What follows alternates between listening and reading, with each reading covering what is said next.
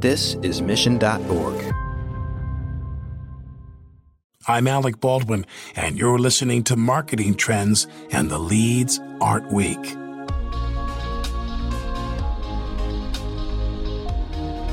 For as long as she can remember, Randi Barshack has considered herself to be a storyteller. Whether that was through working as a filmmaker or helping produce documentaries, connecting with individuals and telling a story has always been her passion.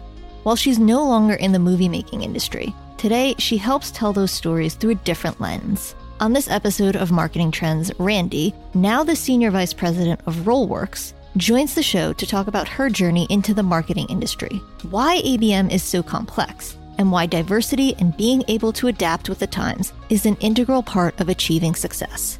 Enjoy this episode. Marketing Trends Podcast is brought to you by Salesforce. We bring marketing and engagement together. Learn more at salesforce.com/marketing. Here is your host, Ian Faison. Welcome to Marketing Trends. I'm Ian Faison, host of Marketing Trends, and today we are joined by special guest Randi. What's going on?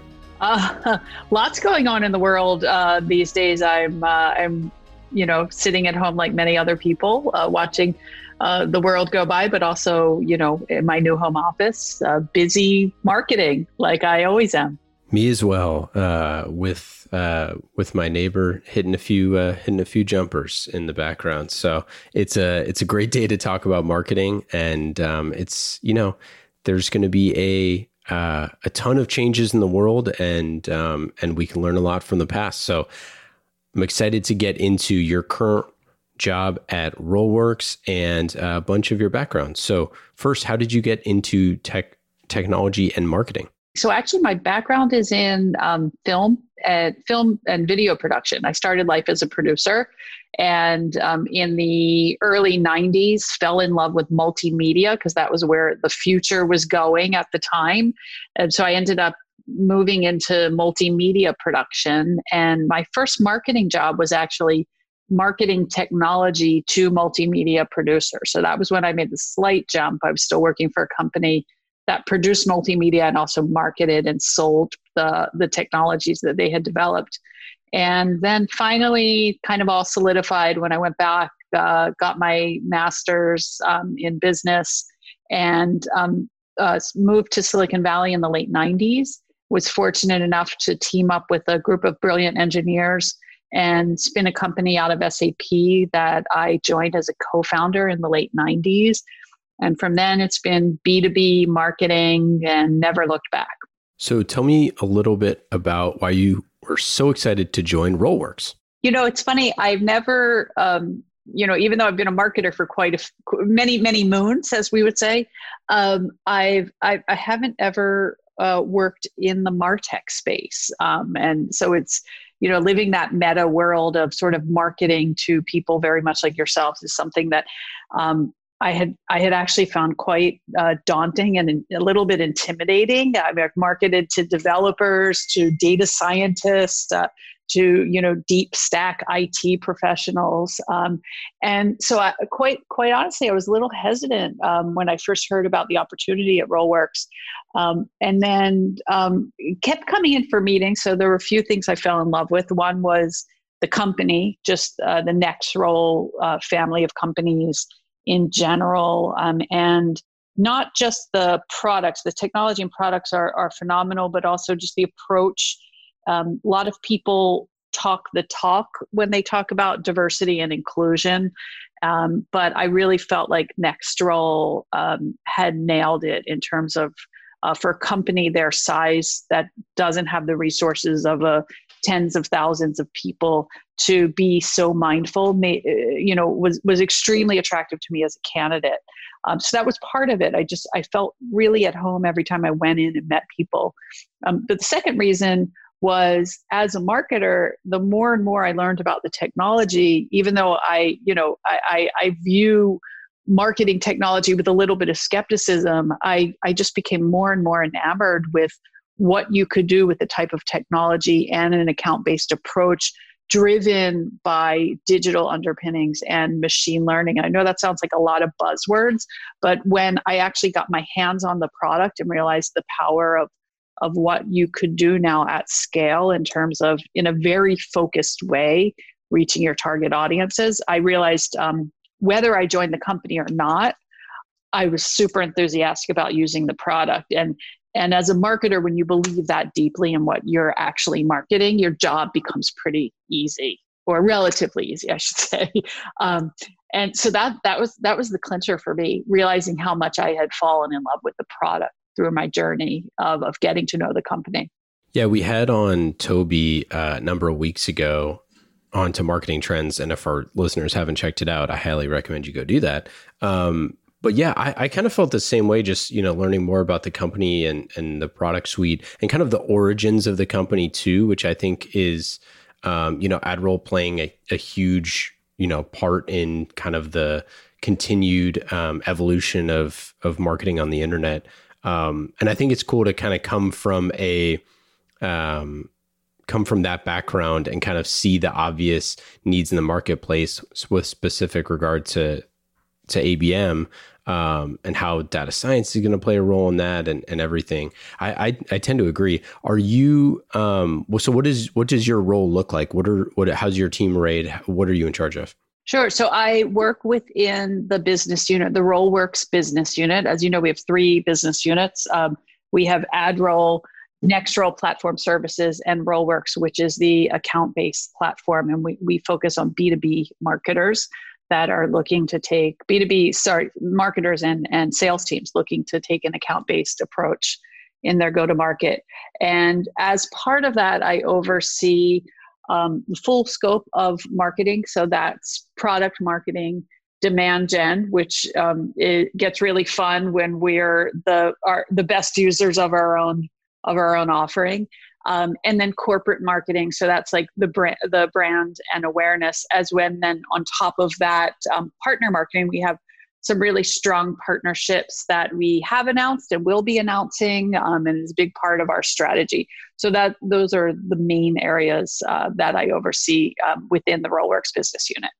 I want to go back to earlier in your career, starting in video production. Um, I, that's so fascinating to me because you, you don't actually hear a lot of CMOs that had a background in that. I'm curious, like, how did that shape the rest of your marketing career. I mean, so much money is spent and potentially wasted on things like that that having having an inside track I feel like would be super beneficial. Yeah, so um I don't know that I would say well I guess you're right. So uh, there is money that's wasted, but when it's spent when it's invested wisely it's not it's not wasted. Um I think you know for me it was working in TV, film, video, even multimedia it it it just solidified my skill set and also just my absolute passion for storytelling. I I first and foremost describe myself as a storyteller and moving into something um, you know as what uh, something like enterprise software marketing which before i before i actually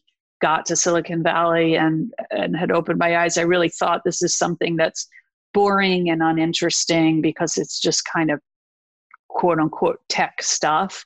But what i realized is is as a storyteller it's actually way more interesting to be able to tell stories around things that topics that are somewhat unapproachable and, and can be off-putting and intimidating for the audiences that are meant to consume them. So it really stretches you as a storyteller. Um, and so i I think, and, and I often say it's not just about the video on your website and it's not just about the PowerPoint but you're telling your story through everything from the business cards you hand out to the way the CEO dresses when he or she is up on stage to um, you know the ads you might run or the product the the giveaways you have in a trade show booth if we ever have trade show booths again but um, it, it's all part of your story and so what what i love is that my ability as a storyteller has kind of been stretched from this a linear video or, or piece of film that shows up on TV to um, something that's multifaceted. Um,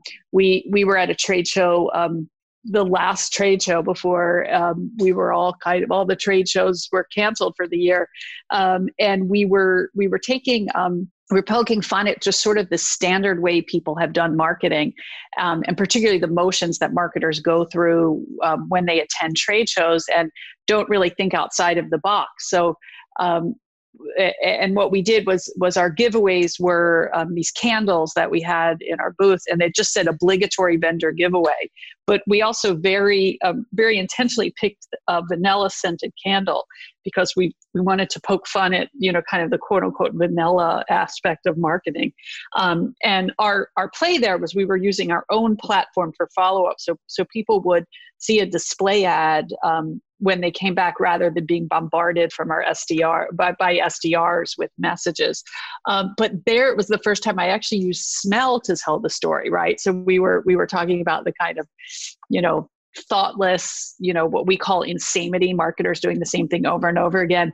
And um, the fact that we were able to engage smell and use use a vanilla scent to tell that story, even though it might have been a little bit um, of a subliminal message there was really fun. So I, you know, there is there is no sense that you can't engage when it comes to storytelling, and and you know, I think being able to apply that in marketing to many many channels is is what I, you know, one thing I love as a storyteller. That's fascinating. I love the uh, I love the idea of using smell. Definitely not a um, Maybe we need some scratch and sniff, uh, some brochures. I've taught. Uh, I've thought about that at times, actually. Yeah. So, what was it about the storytelling piece that you feel like you got right in in uh, as you went throughout your career? Because I think that that's one of the things that um, when you have to navigate and create those type of stories, do you feel like a lot of marketers kind of miss that, especially maybe more of the product marketers and that aren't really kind of getting that customer experience down right? Yeah, I think um, it really depends. You see so many different flavors of marketers. Um, I I think there was, you know, and it's funny because I've now been in Silicon Valley. It'll it'll be over twenty years at this point. You see sort of the the trend of the day.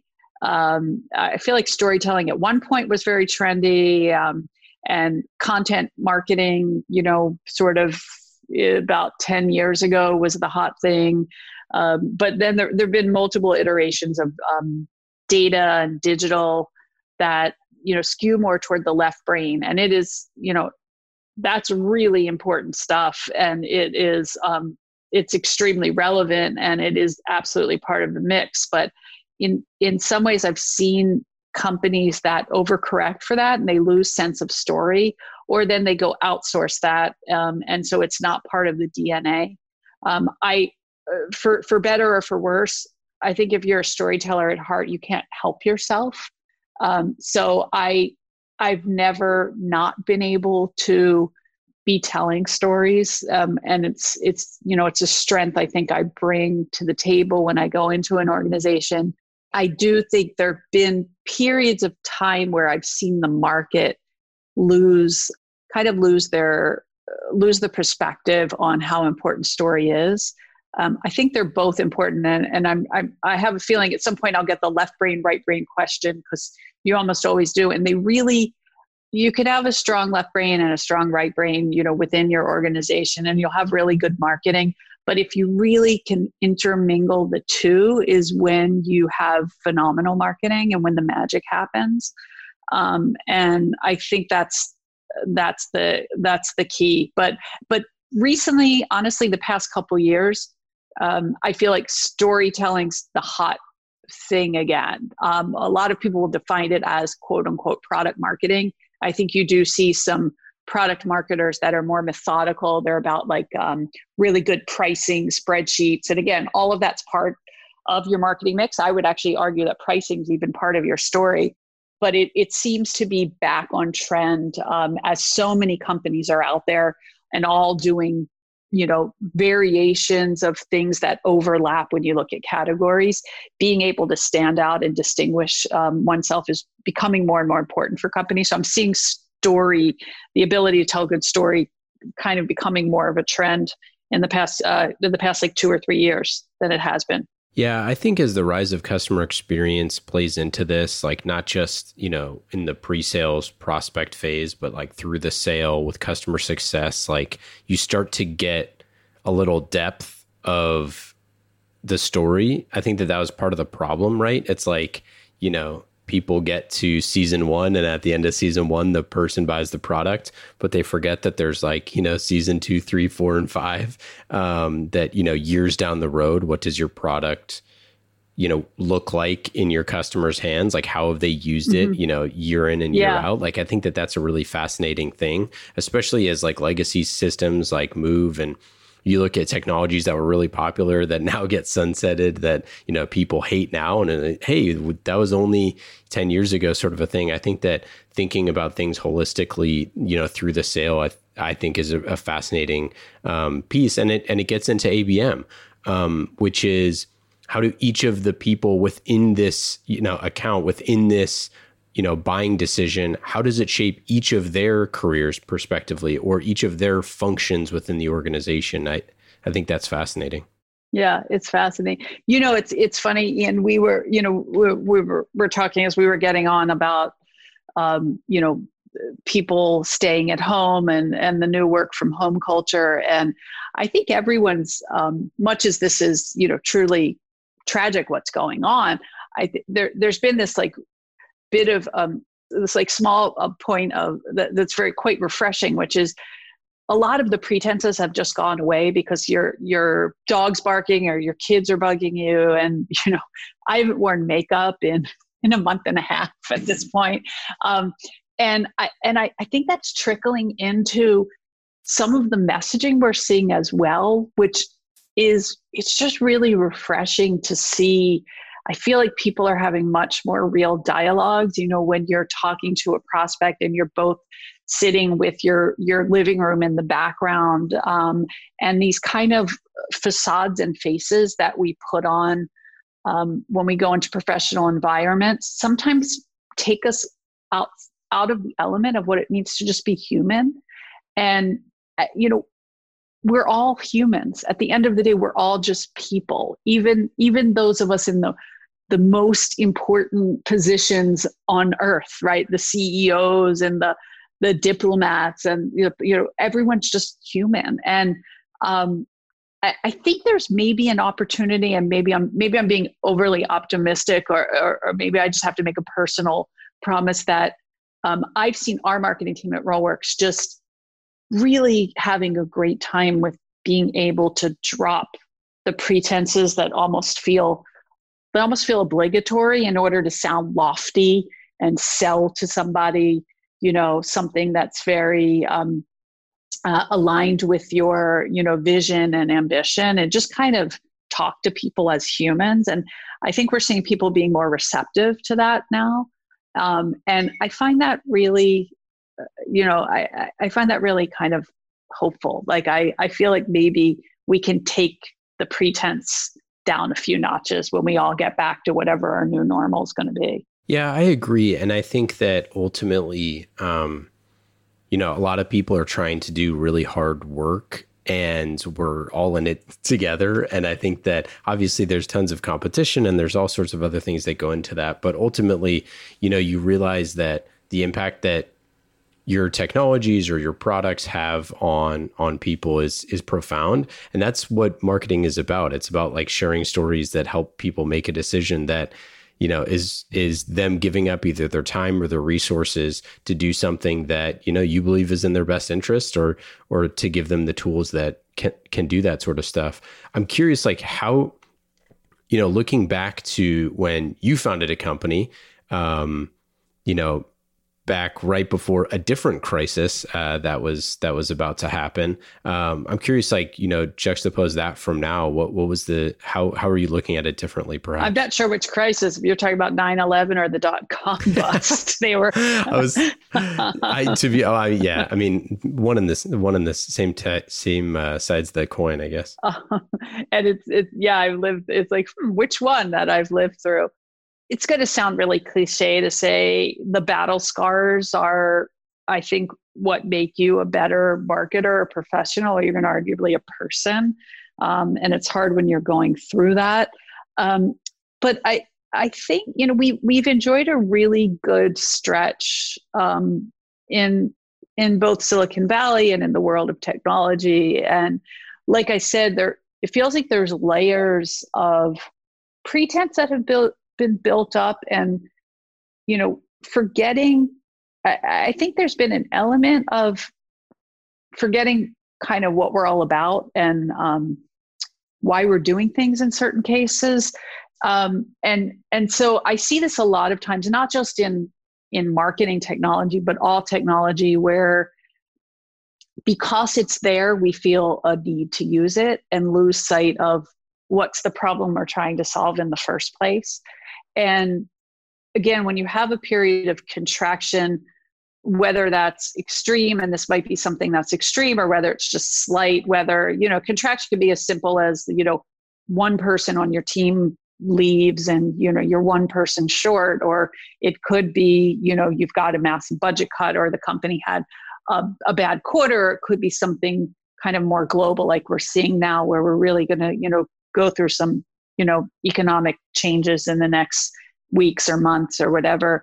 Um, but it, it it it forces you to sort of break it down and say okay what am i trying to do right? I'm i'm actually i'm trying to engage the people uh, and the audiences that i think are are going to have the most likelihood of buying um, from me. And and i'm trying to do that in the most economical way. And it's really interesting for abm and i'll i'll i'll put myself right out there and say if you had asked me before i became intimately familiar with rollworks about abm i would have said well it's sort of like um, when you finish getting your crm up and when you finish getting your marketing automation system up and when when you've done the rebrand and you 16 other things and you're looking for kind of the next thing that you should graduate to and you've got a big team and lots of resources then maybe you, you start thinking about abm um, and there's this great irony in that abm is actually it it it is lofty and, and um, for ambitious people. I mean don't don't get me wrong but it's also um, it is the most targeted economical way to go after the people that matter most. And I think that's like a big misconception. Um, so it's it's interesting as somebody that's pushing, you know, ABM all of the time is is that um, I, you know, right now I'm trying to break down that myth and the the misconception that ABM is like for you know when you're when you're at the end of the line and looking you know to have the most sophisticated marketing mix. And and i would say abm is actually um, in many ways where you should start. If you're a small team why are you you know why are you spraying and praying across the whole universe when you can be targeting a very very small subset of people you should be going after? And it's really an economical way to go after things. And i don't think abm had because it's so powerful i think we autom- i think the the industry actually got really exuberant about what it could do. And and everyone was sort of in this scramble to be the thought leader. And so we put all these big ideas out there rather than um, and, and maybe in some ways did a disservice to our own audience because we didn't position abm as like hey this this should be step one not not step 11 so I don't know. I might have just pissed some people off with that, but but I. No, no. This this is great. I mean, this is. I think you're. I think. I mean, and again, maybe maybe this is my bias showing, but I, I think you're totally right. I mean, when you, um, I remember, you know, back when, um, you know, I read predictable revenue, and I was like, wait a second, you're going to put your, you know, your prospects into four quadrants. And like at the top right quadrant is most likely to buy and um you know essentially the most qualified ones. And you're going to spend whatever 80% of your time just focusing on that quadrant. Like that just made sense to me right? And i kind of feel like abm came around and said um, was the extension of that which is like focus on your target accounts um, figure out creative ways to engage those folks um, and you know, obviously it go it goes much deeper than that, but like of course that that is what marketers should be doing anyways, right? Like if you're talking to everyone, you're probably talking to no one. Yeah. Yeah, you are. Or you're you might be saying the right thing to a lot a lot of people that you're just paying money to, you know, fall on deaf ears. Um, so yeah, it, it's you know I, I had a boss um, a long time ago who was you know uh, kind of a mentor. He really was. He was a mentor to me. Um, and he had um, he had worked for GE and IBM for decades and decades, so he was really really experienced. And one of the stories he told me was um, was he had an account he was trying to land. Um, and he couldn't get them to pick up the phone for the life of him. So he finally flew to, I, I don't remember, whichever city they were in. And he went to the headquarters, and there was a billboard across the street from the headquarters. So he bought the billboard and he put up an ad. And sure enough however you know month later or so he finally got them to pick up the phone and and he had you know and, and he closed a multi-million dollar deal as a result of it. So that was probably in the 70s when he did that but that was abm right? And so i do think also abm because there's we were so quick to get it out there there were so many definitions of what it what it is. There still are, by the way. I mean, there's definitely not a single definition that people assumed, like, oh, ABM is about, like, I picked, I went to the sales team, I asked the sales team who their target accounts are. They gave me a list and we invited them to a box that we bought at the baseball game. That's ABM, right?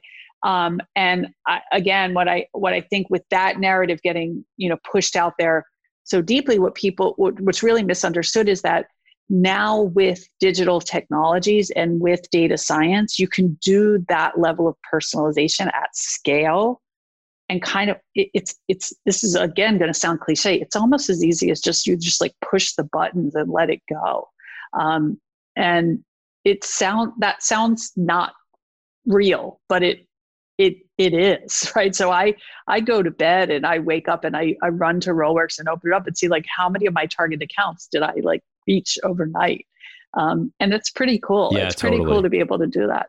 So when you, you know, kind of in that same vein, as you have been a CMO multiple times, um, what were some of the things that you did earlier in your career that kind of you were banging your head against the wall that weren't working? There's one. I, there's one I'll never forget. It, it still to this day haunts me. But it, it wasn't. It wasn't a banging my head. I was. I was selling e-commerce software, um, and actually, you know, it, it's probably um, it, it's probably a good example because it was maybe an early attempt at ABM. I was we were I was at a company we were doing um, e-commerce search, um, and so we were selling uh, to e-commerce providers. And you know, all the great ideas always come like the day after the deadline. So this was like we we we finally kind of got ahead of things and we decided we were going to do like a Christmas in July promotion because June, July is when everyone's thinking about what they're going to do for the holidays anyway. So we we found uh, this place and we got um, Christmas cookies, and we were sending boxes of Christmas cookies to um, e-commerce managers at small businesses. Um, and I thought it was just brilliant. Like, you know, no one's really thinking about the holiday season except for, you know, merchandising managers. Um, and you know, it was really clever, and we're going to send cookies. And so this is this is probably 14, 15 years ago. So it was before the whole gift sending thing had really taken off. We didn't have necessarily the right addresses, physical addresses for people. And we also weren't sure who the e-commerce manager was. If I if I remember, you're like pulling the pulling it out of the cobwebs. And so I remembered like no one was getting the cookies. Like they were going to like the office managers or something, and like we couldn't and just remember that falling flat. That's not like, so I think you were looking for something a little bit more lofty in terms of like some real aha realization of, of what wasn't working. No, no, I love it. so that one's still, clearly you can tell I'm still bothered by that.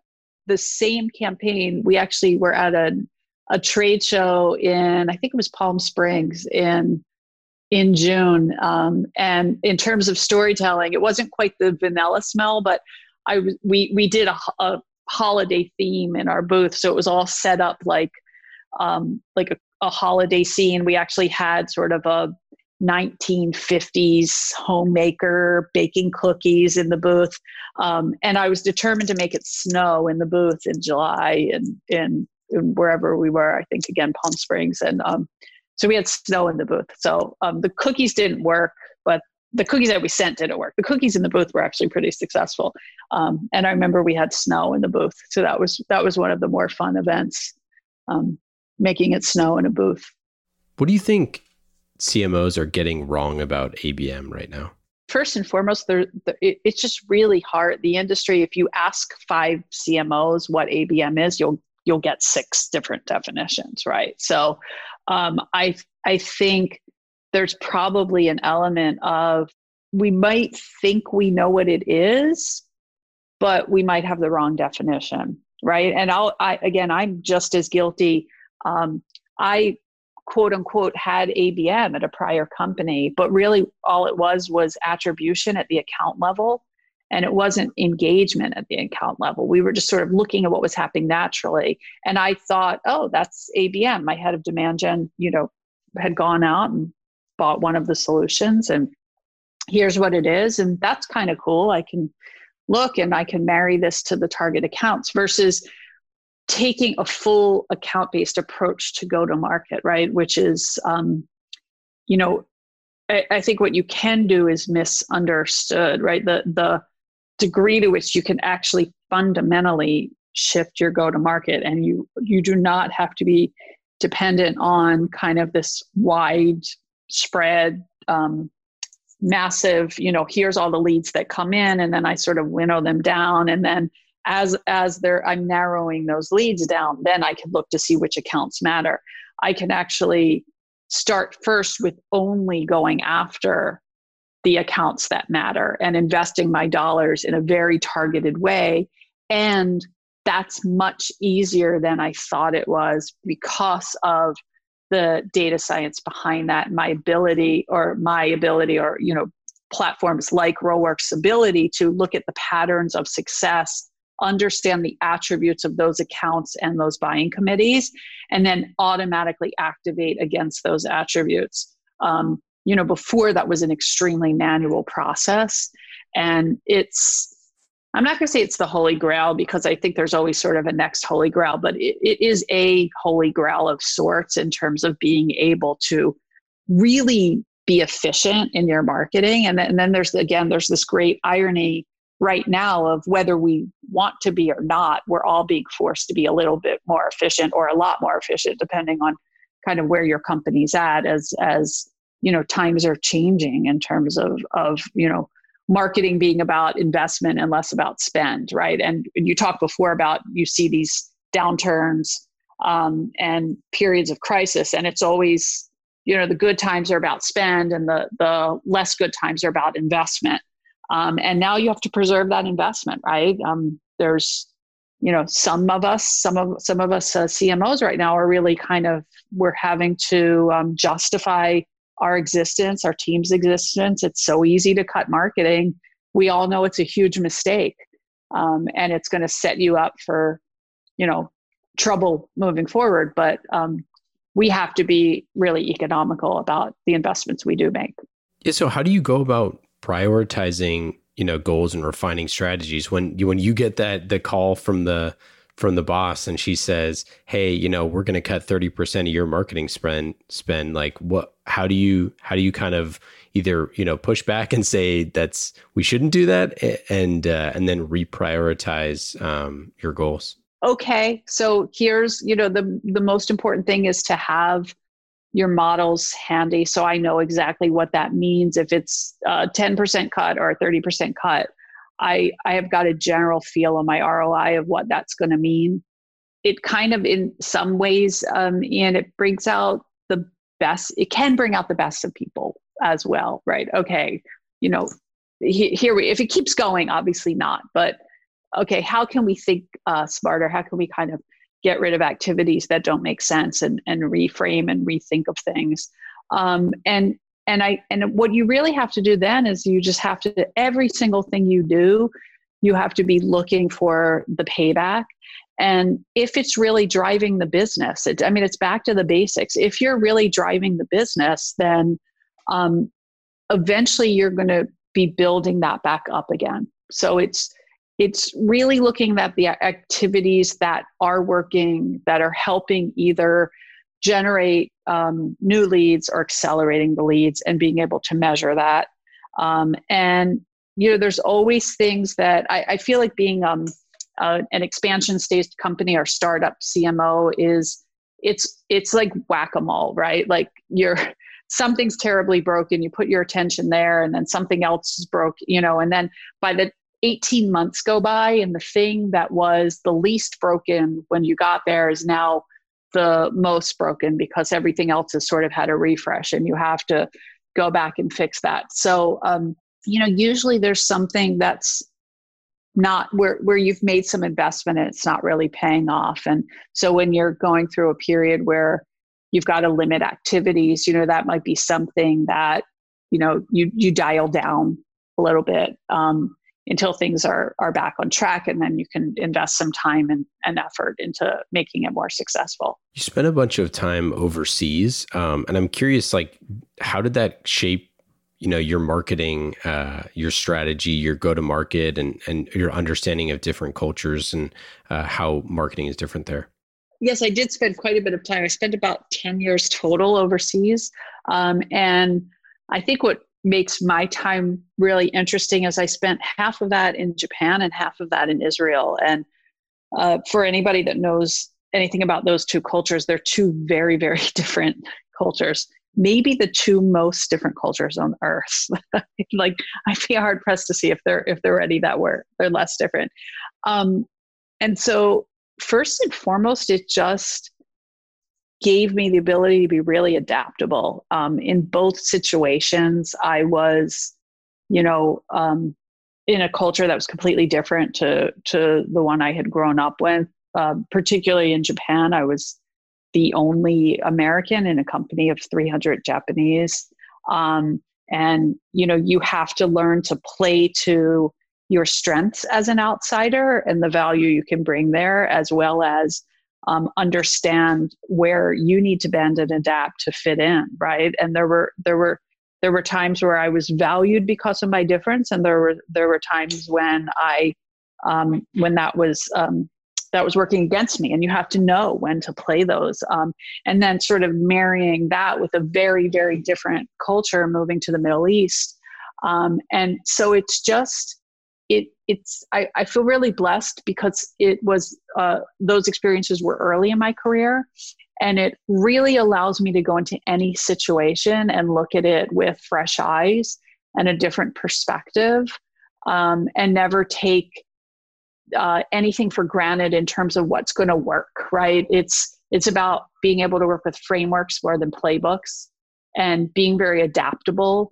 and you know you talked about leading through times of crisis and um, it's you know it's whether it's the latest industry trend so whether it's that marketing's now about uh, about data when it was you know and it used to be about content marketing or now it's about product slash story and it used to be about data or digital you know it's it's always changing. So it it, it it's just the ability to kind of adapt to your surroundings. And again, now the surroundings are we're all in kind of this uh, this pandemic boat and having to navigate. And I just never. I, I'm always assuming things are going to be different.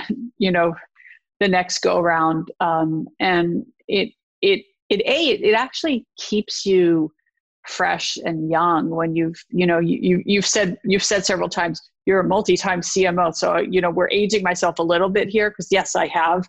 I, I have you know been at many companies and have held this role many times, and um, but it's always what I love is it's there's always something new, like and even though sometimes that's nothing you wished or wanted, it it keeps you young and fresh, and the ideas keep coming and that's that's really cool because there's some days i think i'll never have another idea. I've had every idea i'm going to and then and then you you know you come up with the idea to have candles at a booth and tell your story through the smell of vanilla and you're like yeah i did it. I had another idea. So every every night i go to i go to bed you know convinced i'm never going to have another idea and then sure enough i wake up in the morning and they're, they're still there. It's kind of nice that is, yeah, that is the creator's paradox, right? Uh, it's that always fascinates me as well. Um, and it, and I think it's so important to surround yourself with people, you know, obviously that are different, and to have life experiences. Um, you know, they say there's there's no uh-huh. such thing as writer's block. It just means you need to read more. I feel like it's the same thing with marketing, right? It's like there's that if you're running out of ideas, you need to go out into the world and experience new things and talk to people and talk to prospects and talk to people yeah. that you know don't buy your software or your product or anything like that to to just understand the world and to have richer experiences. In some ways, I'm really grateful to be at Rollworks because I mean, I was a I was skeptic. You know, I'm like, I mean, you know, every CMO, you know, listening or, or, or not even CMO, just anyone who works in marketing, right? How many emails do you get a day about we're going to change your ROI and we're going to, you know, it, it, they're all the same. And I'm like, wait, or what are you selling? I can't even figure this out. And so I, you know, I was really skeptical, but, um, but then when I learned about what you could do, I became so excited. So I think even my skepticism in this case, you know, I, I, I really felt like, I shouldn't join this company because I'm kind of in, you know, I've got this like cynical East Coast, and I am from the East Coast, this like cynical East Coast attitude. Um, but then I'm like, no, but I really fell in love like here. So, you know, I, I've got like a really authentic story to tell here. So, um, even then, I think it, it helped to, you know, have that outside new, fresh perspective. And it's helped me, uh, you know, I, I, you, you mentioned Mashery earlier, which is an API management company, and I remember going to my first meeting with the CEO, and I had no idea what an API was, and so I was on Wikipedia like for an hour before the meeting, trying to figure out what this, what APIs were, and then six months later, I'm running like the API conference, right? So it, it's so much fun to come in. I think that's maybe also the documentary filmmaker in me. You, you take this topic you know nothing about and then you've got to go figure out how you're going to tell the story and translate um, and that that's fun so maybe maybe i've never actually changed careers at all maybe i'm just still a documentary filmmaker like going in and and uh, learning about technologies Okay, let's get into our lightning round. These questions are fast and easy. Just like marketing with Salesforce, you can go to salesforce.com slash marketing to learn more about everything you need to know marketing related. Lightning round questions. Randi, are you ready? Okay. Number one, what app on your phone is the most fun? The most fun. Oh God. Um, probably Amazon. Uh, you could just buy so much stuff with one click. What is your favorite thing to cook or eat? I've been on a bread making bin uh, with the rest of the world. So bread, but my favorite thing to eat when you can go out is dim sum. What podcast or book have you listened to or read recently that you enjoyed? I'm reading a lot of fiction right now. So I just read a great book by Lisa See., um, who wrote The Tea Girl of, Hummingbird Lane. Um, it was a nice escapist. Um, so I'm a bit of a fic. I, I really love fiction. What about any uh, TV shows or, or, series that you're binging? I'm like the rest of the world, uh, Tiger King. I mean, as a documentary filmmaker, you have to look at that and just think like, it, this is insane that this is going to be the most popular documentary in like the history of humankind. It's insane. I have one viewpoint as a documentary filmmaker. I'm sure my friends that were psychology majors would have even more interesting. And and you know what I love about it though is um, I know this is lightning round. I'm not supposed to pontificate. I just love that Oh, go for the it. whole. I feel like the whole world's together. Like it's so cool. It's like I think I'm just at heart a village gal, um, and I just love that. Like it feels like everyone. Um, it, I, and I got my mom to watch two episodes, and then she she just gave up and admonished me for my trashy, uh, you know, taste in TV. But I love that. I love that you could talk to like almost anyone about it, it and it's like we're just it, it's like when the city, when San Francisco tries to get everyone to read the same book, and I, I don't know that I've ever seen anyone do it, but it's like finally we're all like doing the same thing. So I love the I love the village aspect of it, and it is crazy story. I mean, you know, it's you you can't make that up, literally. Yeah, I mean, you know, they they say that kind of like the the age of um of this kind of like prestige TV kind of genre that ended with like the appointment television of like Breaking Bad and then Game of Thrones and like everyone watching this one show to get caught up in this one moment in time. Um and then that kind of like ushered in this next kind of era. Um I think it's going to be fascinating looking back of, you know, not, not to get too clickbaity with the headlines, but like the storytelling um, you know, storytelling lessons from Tiger King. I think it's going to be if someone does a good job of that post uh, and really goes into it, because there's a lot of fascinating like story elements with this thing that like is is really really interesting uh, of the way that they decided to tell it, and it's just crazy that it's yeah. true. I mean, it's yeah, uh, it, it, and then and then there, there'll be these like tiny little things that like don't even see much light of day because it's just like not a big deal. Like uh, there was this whole thread with like the nanny one of them hired and it was you're not quite sure what's going on and like it barely made it you know into the show. It was it could have been like a whole documentary on its own like the oddness there but it, it's you know everyone's like fighting for the bizarre title there. But yeah it's a it's it's sorry i, I didn't mean to like devolve into tiger king but I, no, I mean, but this is it, this is like this is the thing that I think is so fascinating about content is is the idea that your marketing department could create anything. Like that is what's so exciting, right? Like you can literally create anything. You just got to convince convince uh, other people in the organization that that you should convince it. But if Tiger King was created by ZipRecruiter, like I guarantee you they'd be pretty happy, you know. So um, it, it's a fascinating um, I don't know if you want your brand associated, but I guess at this point, you know, I mean, it's it's amazing to think that the one of the most successful pieces of content has no ads. Rollworks and Nextdoor has nothing to do with Tiger King, and they are not. These are my personal opinions only. let me let me be really clear. What's your best advice for a first time CMO? When you're building a team, you should be building for diversity. Um, and again, you talked about my time overseas do not hire people that look like you and think like you and act like you. The magic of marketing are the different personalities, and it takes uh, it it takes experience to know how to manage that sort of medley of personalities and skill sets. But if you don't do that, you might have good marketing. You will never have great marketing if you can't do that. That's your most important job as a as a head of marketing. Um, you know whether you're vp or whether you're cmo is to be able to to recognize the talents of people and not be afraid to have people more talented at their discipline. As a matter of fact i would say the best thing you can do is hire people for each role that are way better than you would be at any one of those roles and then you'll be a really good cmo what is your hidden talent or passion? It's not so hidden but i'm like an avid knitter. I love knitting um, so uh, I guess that's my somewhat hidden. I don't advertise that. Randi, thanks so much for for stopping by. Uh, any final thoughts? Anything to plug? No, I mean obviously check out Rollworks. Um, so gotta gotta plug that. But um, just hope everyone you know stays healthy and safe. And um, I gave a talk the other day on how our brains work um, in both um, understanding story as well as in buying and selling and talked about. Right now all of us are are operating uh, to a certain degree with our reptilian brain just trying to survive. So um, i'm wishing everyone you know good luck and and and good health in getting through uh, wherever everyone happens to be right now. And um, you know looking forward to the future. Agreed. Thanks so much for coming by Thanks, Ian. Take care.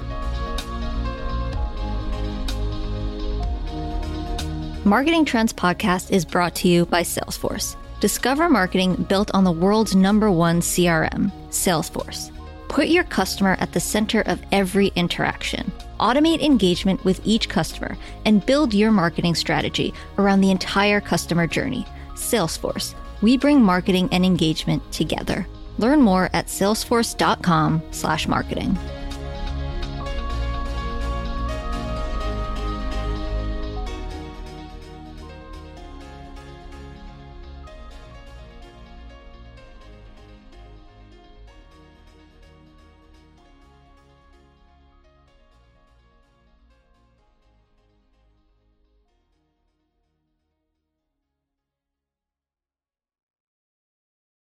You have eight seconds to make a connection or risk a click away onto the next topic. The difference lies in your ability to deliver relevant experiences to your audience across devices and across channels. But delivering on a really great experience is impossible without the right people and the right technology. You've got the right people, but your technology choices will make or break someone's experience with your brand. At the center of gravity of your digital experience, Brightspot Content Management System can deliver relevant content, personalized experiences, and cross channel synergies to create unforgettable brand experiences so you can be a bright spot in someone's day. Head over to brightspot.com forward slash marketing trends to find out right now. From global crisis to hunger relief efforts, the messages you deliver save lives, inform important decision making, and help keep communities safe and sound. The speed and scale of your content needs to be delivered faster and on a much larger scale. Brightspot Content Management System has supported some of the world's largest brands to communicate on a global scale. From Johnson & Johnson sharing critical information with their customers to helping Whole Foods tell their brand story to a global audience. Brightspot is designed to handle rapid iteration and personalized messages to those you care about most. Learn more at brightspot.com forward slash marketing trends.